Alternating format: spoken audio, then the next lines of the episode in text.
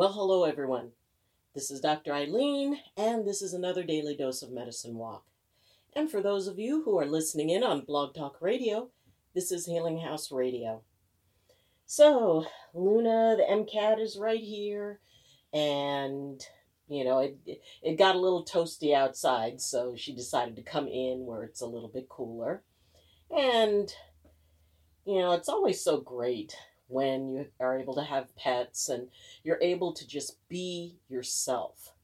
You know, that's the most wonderful thing about pets. I mean, whether they be cats or dogs, they accept us for exactly who we are. Sometimes even more than we can accept ourselves. So, there you go. There you go. So, what we're going to be talking about today is that idea of not just accepting ourselves, but being totally comfortable with who we are. You do you, which is one of the hardest things that an empath can get their heads wrapped around. That sometimes we need to take off the the empath hat and just be ourselves. And when we can't manage to do that, what it does is it creates a situation of burnout. So, what do you like? How are you doing today? No, really. How are you doing? That should be a question you ask yourself every single day. First thing in the morning, look in the mirror and say, hey, how are you? How are you doing? What do you want to do today? Because there will always be people who are going to be, you know, pulling us in every direction. There are always people who, you know, and not as a fault thing, but who will instinctively want you to be there for them and to be able to support them. And we need to be able to shut that down every once in a while. And it's not that, you know, empathy is a bad thing to leave on unless it's disrupting your life, unless it's not letting you take those steps back and and to be able to just chill out and take it easy and you know have a snack watch a movie play a video game go for a walk where you can just be you where you can be alone up here. We need to be able to be alone up there. And because of our gift that can be a hard thing sometimes. So how do we do that Number one, set good boundaries. Good fences make good neighbors. And the reason for that statement is well, originally it was that if one neighbor had like a goat or sheep or something that would go and eat their neighbor's vegetables, a fence, a good fence, would keep both of them happy because the sheep or whatever it is your goat would be safe, and so would the vegetables. So, by creating a very good boundary, it allows for there to be no issues between yourself and someone else. And one of those boundaries has got to be okay, I need my own space. I cannot be there for you right now. I cannot be there for you today. Here's somebody else who can be there for you. Or give me a call tomorrow, or I'll give you a call tomorrow, and we'll set something up later in the week. But for right now, I need to be on my own. I need to be by myself. And we've talked in other videos about how important alone time is and that it can get really good once you get used to it. Just most empaths aren't used to it. They feel uncomfortable if there's no one to resonate off of, partially because since they've always resonated off other people, they've never learned who they are when they're alone. And that's one of the most important things that an empath can learn is who are you when you are alone, when there's nobody else to resonate off of, when you're just dealing with what you like and what your emotions are. And that is a wonderful exploration. And it took me a lot of years to figure it out. It took me a long time to be able to, you know, first just figure out how to be alone And second, to be okay with the idea that I have a right to that. And we all have a right to be alone. We have a right to be on our own. We don't have to always be there for other people.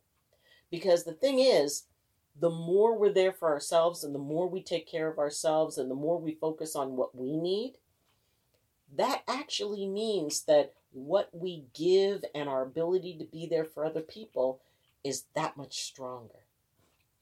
And it may be a difficult thing to be able to, to get your head wrapped around. That actually, the less you do for people, the more you can do for people. Because that burnout is an ugly thing. And what happens is we are no longer able to keep our empathy in a place of choice when we get that tired, when we get that drained. And that's when we lash out. That's when we get frustrated. That's when we want to walk away from people. That's when we want to say things to remove people from our lives just because in that moment we don't have anything left to give. And even though we don't have anything left to give, there's always people who are going to need.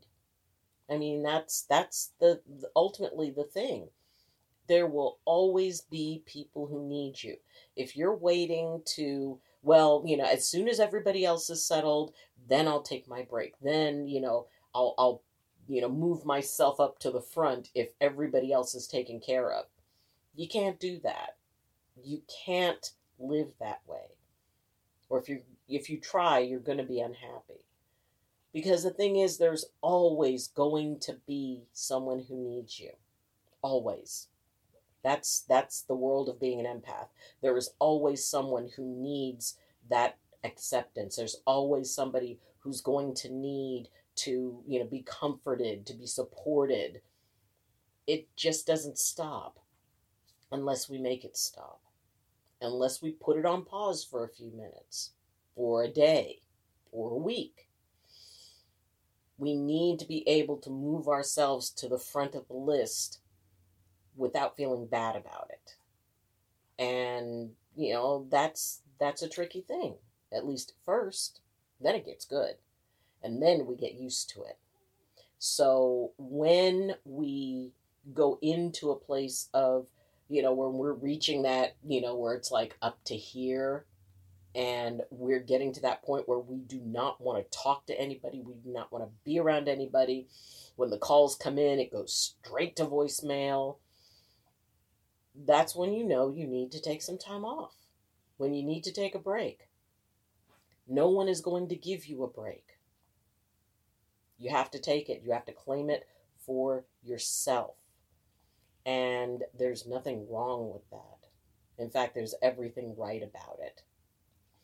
So, you know, like I said, first, get the good boundaries, get the good agreements.